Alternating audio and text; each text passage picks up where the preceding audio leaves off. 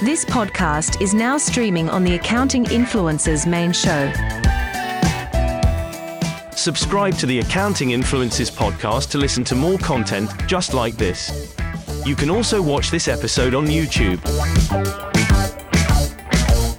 Please like and subscribe to learn even more from the very best experts, thought leaders, and influencers in the accounting and fintech world.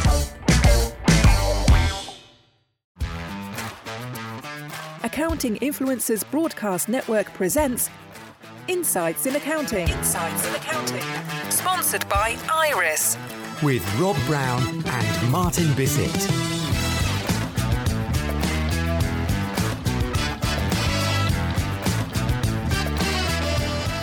Welcome to our Insights in Accounting show with me, Rob Brown, and we have a special guest with us today. It's Lucy Cohen. Good day, Lucy.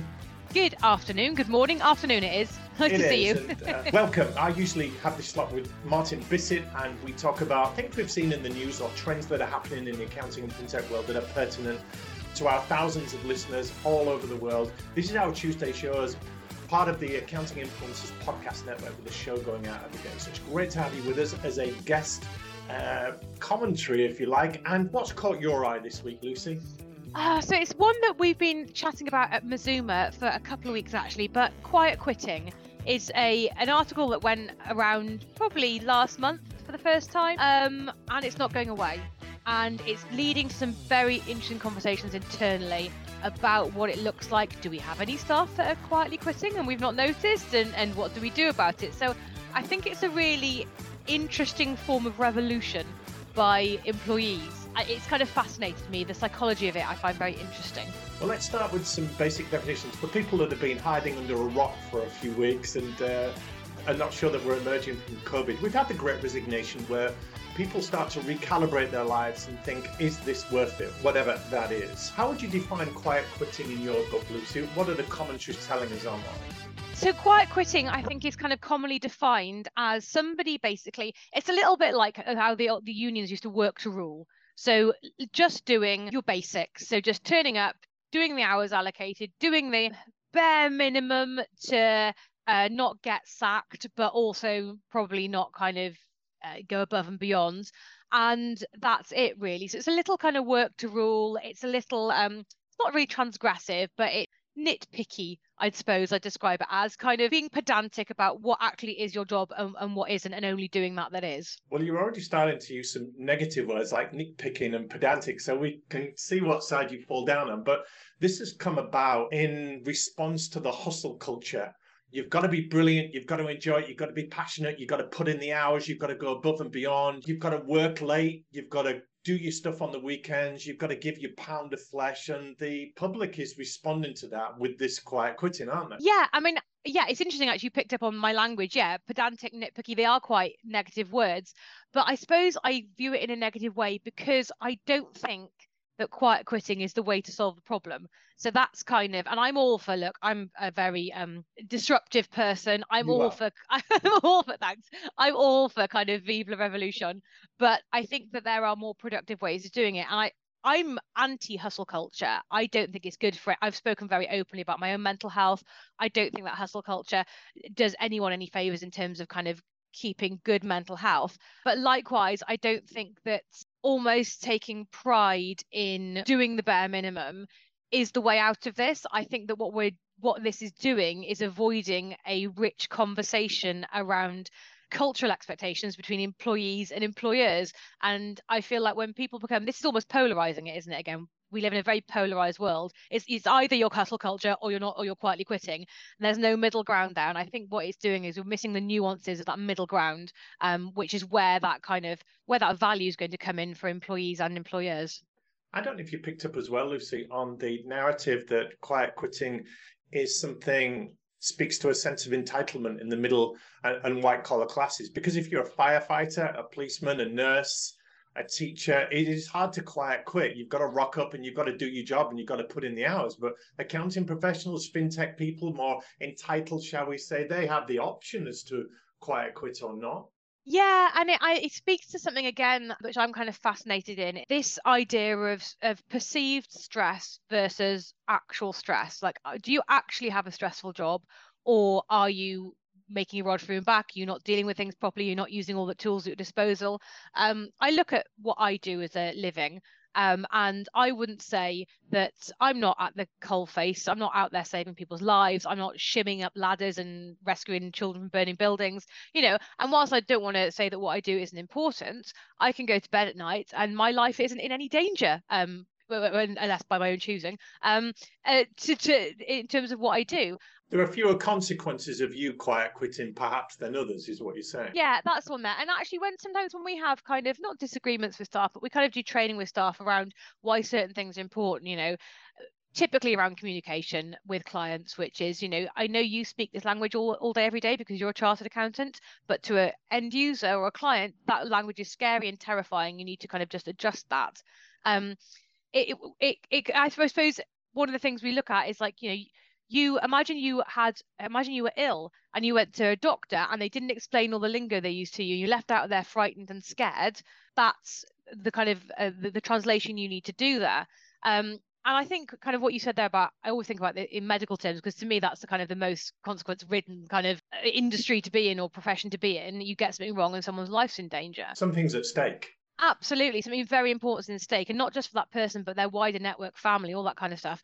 Um, is that um, you know, yeah, you can't quietly quit that because uh, you, what you you patient care and of it, and it comes down to that passion and purpose. And I've got friends who are doctors, and if you've ever, well, we've all got friends who are you know medics. They don't go into it for the money.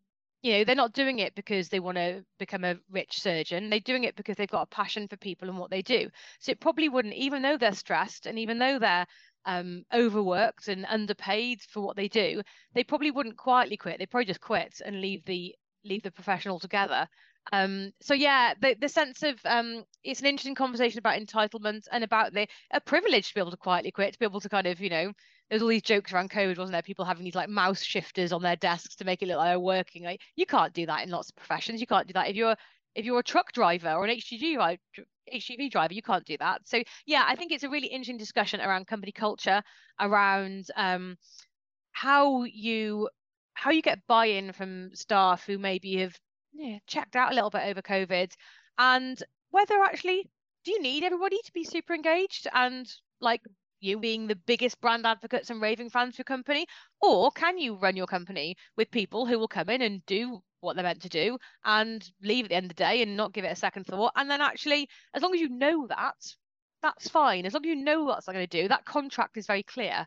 Um, so yeah, I think it's a very interesting discussion. And we talk about discretionary effort, which is what you do above and beyond what you're expected to do. And in a labour market where jobs are short and there is demand for uh, roles, then you can hustle and build your career and uh, accelerate what you're doing. But when there's a shortage of candidates and a shortage of talent, you can do the minimum and still get a job. You can still get promoted. You can still be retained despite not exhibiting any discretionary effort. So there is an incentive, if you like, because what are the consequences? They're not going to fire me. They can't afford to. There's nobody else out there. And it's, you know, this labour market, it's, it ebbs and flows, doesn't it? It goes a bit like the housing market. Sometimes it's a buyer's market, sometimes it's a seller's market. And we're, we're at a point where it's very much, it's an employee's market at the moment. You know, your negotiating power as an employee has potentially never been higher. You know, it's hard to recruit talent in our profession at the moment. Um, but that will shift and change in the next five years as more people come in, start training, move up, people become hungry, um, and we'll see that go cyclically. And then you have to look at Peter's principle. You know, you've been promoted to the highest level of your incompetence, and where do you go from there? Because you can end up trapped because you can't get an equivalent salary or job elsewhere, and maybe you're not that happy doing that anymore. It's not giving you that purpose that you uh, that you that you need to to stay engaged in a job. And Lucy, you pick out a piece that's online at Investopedia. We'll put the link in the show notes.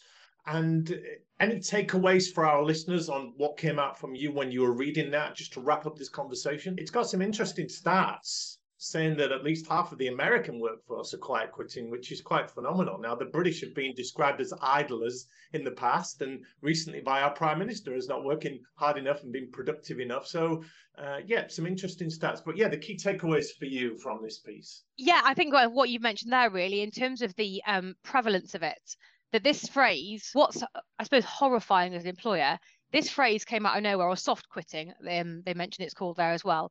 Um, this phrase came out of nowhere what a month ago? And suddenly i mean whether it's just it's the zeitgeist and we've named the thing we've kind of recognized has been happening for a while but suddenly you see it on tiktok you see people talking about it you see all these kind of things about how to quiet quit and how to you know, and it's become almost a badge of honor in some places that i'm well i'm quietly quit i'm checking out. Um and you know you do you. If that works for you and your employer's fine with it and you're doing that and you're fine with it then you know who am i to criticize but yeah, I think the prevalence of it is the shocking thing. And the number of people as well, I think there's a stat in there about the number of people who are thinking about leaving their jobs within the next year as well. That's a huge percentage of the workforce. Where's it? Where are they going to go? Where are they shifting to? Are we going to see an uptick in people starting their own businesses? Yeah, I think it's just those stats are, uh, as an employer, horrifying. well, we'll be talking about it more and more. It's definitely not going to go away. And just while we have you, Lucy, talk to us a little bit about ProNation. This is a new uh, launch that you're getting into with Carl Reader and Will Farnell. You're excited about this, aren't you? I'm so excited about ProNation. So I've known Carl and Will for a very long time now. We've been friends for a while, and I'm super excited about it because we've all grown relatively large practices, um, uh, all kind of seven figure plus. Um, in the same over the same kind of time period in three incredibly different ways. So we've all taken very different approaches to whether it's the way we offer the service, like I do with subscription, or whether it's niching, like Carl does with franchising, or whether there's uh, you know M and A and acquisition stuff, like Will does, or having that technology arm specifically with App Advisory. We've all done it in super different ways, but our end result is kind of going in the in in the same direction. And I find that I'm so excited to be able to work with two people who have approached a problem in a different way but come to a similar conclusion or result and yeah they make me feel quite stupid when i when i sit and talk with them i feel like i'm definitely not the smartest person in the room that's very humble of you but you do bring a certain something to the mix because all three of you actually are not just accounting firm owners, successful accounting firm owners, but you are mentors and coaches and you have your own following, your own community. You're very active on social media. You want to be a force for good and affect the profession. And truthfully, there are people out there in your position, perhaps that have ran firms and doing it, and they have their own little tribe. But this is much more powerful than that because three heads are better than one, right? You're not just following one guru or one way of doing things. Absolutely, three is the magic number, Rob. Um, yeah, but three heads are better than one, and I think, I, I, yeah, what I, I suppose my um discomfort sometimes with coaching, even if someone was just to come to me and only want me to coach them, is I'm only giving my point of view, and I'm only giving my you know with some of our parts i'm only giving my set of experiences my wealth of knowledge whatever that might be. And then you know i'm always very willing to think there's somebody who might know how to do something differently or better than me that might benefit somebody. So to have three different takes from three different people i think is so valuable. And yeah it's three for the price of one isn't it? You, you get three people who've been there and done it and we don't always agree. That's a great thing. We don't always agree on how to do something. But from that you take that actually even the I don't I, I, I kind of shy away from the word guru, but even the gurus maybe can't agree on something, and that's maybe a good thing because it shows there's lots of ways to do stuff. Yeah, well, it's exciting. We're going to hear more about it on future shows, and there's going to be big launches on social media, in the press, and everything else. So look out for that. Thank you, Lucy Cohen, for being on our Insights in Accounting show today, talking about quiet quitting. Thanks so much for your time. No problem. Thanks, Rob. Accounting Influencers Broadcast Network presents Insights in Accounting with Rob Brown and Martin Bissett. Giving you the edge, the latest news, analysis, and recommendations in the accounting and fintech world. Sponsored by Iris.